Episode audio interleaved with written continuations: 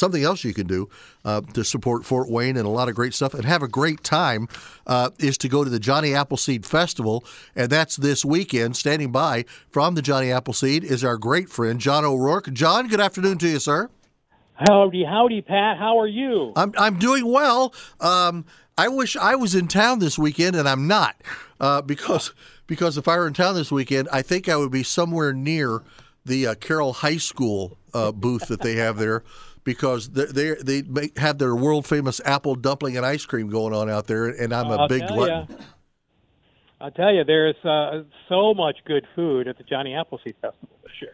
Yeah, and I and I, I somehow I always make myself available for all of it. Now, somebody said something to me, John, um, and then we'll get into to the main things you want to push. But is is the festival itself, as far as the layout on the ground, are some things reversed from where they, where no, where we normally see them? The the only big thing that's different uh, as far as the layout is the area that we call the Trapper and Traders, which is kind of the primitive Yeah, area. Uh, that used to be along Parnell. You had to cross the ravine and go through that little wooded area, and then they were at- kind of in that big open area by Parnell. That has moved. We've moved that over towards where the river is. If you're familiar with the Johnny Appleseed Festival, the there's the reenactors, the Civil War reenactors, in the Right. children's area, and a stage. They're down along the river, kind of in that area. It gives them more shade, a little better uh, uh, access for people. The other area was uh, uh, kind of its own space over there. So we brought them in to make it a little easier for people to find and give them some shade and, and protection from the elements over there, and Yeah. also a little better protection overnight because they were just basically on the street and and they live there overnight. They camp there that week. So Oh, yeah. uh, so this just gives them a better location. That's the only layout, a major layout difference. I mean, different things move around just because you know the park truck might plant a tree or have to put a telephone pole in, so you know a particular booth might move. But that's the only big movement of anything uh, uh, that's uh, that's different. And but we think it's going to be a real positive move for the yeah. festival as a It- well, it sounds like it's going to be a positive move for the people that are putting it on, and for the people that want to get there and to see that part of Johnny Appleseed. Uh, that'll be pretty amazing. Talk to me about money. Talk to me about money to get in. What parking is going to be like. That kind of thing. Now, if you know, if you take whatever the normal costs are, and I'm with you, they go way up because we get into the food. So Well, the the festival itself is absolutely free. It's at Johnny Appleseed Park, which is there off of Parnell or on on Harry Baals Drive. The it's the campground normally behind the the Memorial Coliseum. right. Now, parking, if you want to park at the Memorial Coliseum, they have a fee to park there, but there's plenty of free parking also uh, at Purdue Fort Wayne. Their campuses uh, or their campus has parking with a free shuttle Okay. going back and forth. There's also parking over at Concordia, the high school, in the athletic side, not the, the high school side, but the athletic field area.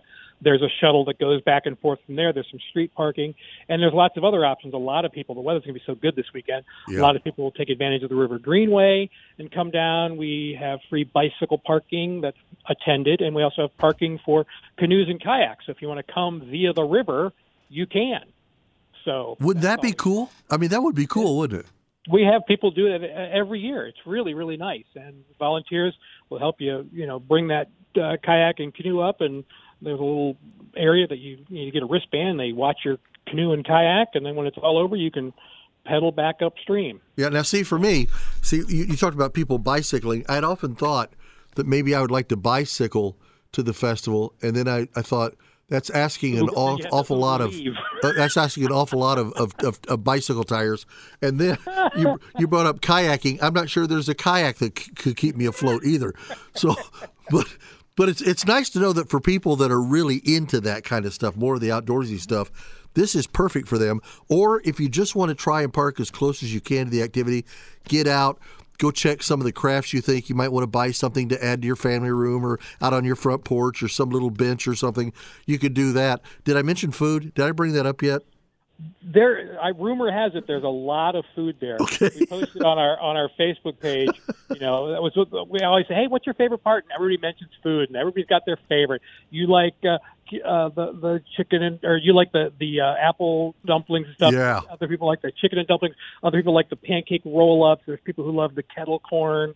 Oh. uh, the maple creams are, are there. You're killing uh, me. Pork chops. Uh, what else can I uh, uh, uh, bug you about? You're not going to get this weekend. You know, a lot of this stuff, and there's people who come to a lot of these places.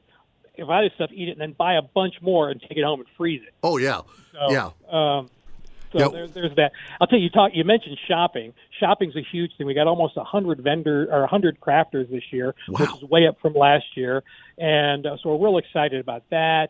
Uh, you know, the farmers markets there. That's a big thing. We our family does. We get, we get our mums every year there, and we're ready for fall. And uh, a lot of people go there and get get a jump start on their on their holiday shopping, get their uh, their Halloween decorations, and they get Christmas stuff done because a lot of crafters have Christmas stuff out. And for some reason, it's not annoying seeing the the crafters with their Christmas stuff as out when as opposed to when you go to the big box store. And Yeah, yeah, yeah. I, I, aisle twelve at your big box store Yeah. is a little more annoying than to see the stuff that the crafters have out there. Um, the thing I've always found about the Johnny Appleseed Festival is if Kim and I go, just about everything that we want to do, we could probably knock it out in under two hours because she kind of knows what she's looking for, and I eventually I will hit, you know, uh, a carbohydrate number that. that if I if I go much higher, she'll have to drag me across the parking lot back to the car. Uh, but but I've known some people that go, John, and and they'll go for six eight hours, and they they're, they're spending a lot of time, especially with a lot of the craft booths. I mean, they just want to check out everything.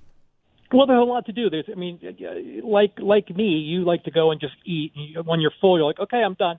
But there's people who also go, you know, we have the demonstrators, which are crafters. They're showing stuff, but they're also the, the tinsmiths and the, the potters, and they're showing how it how it's being done. There's people who are weaving, and so you can sit there and you can learn things.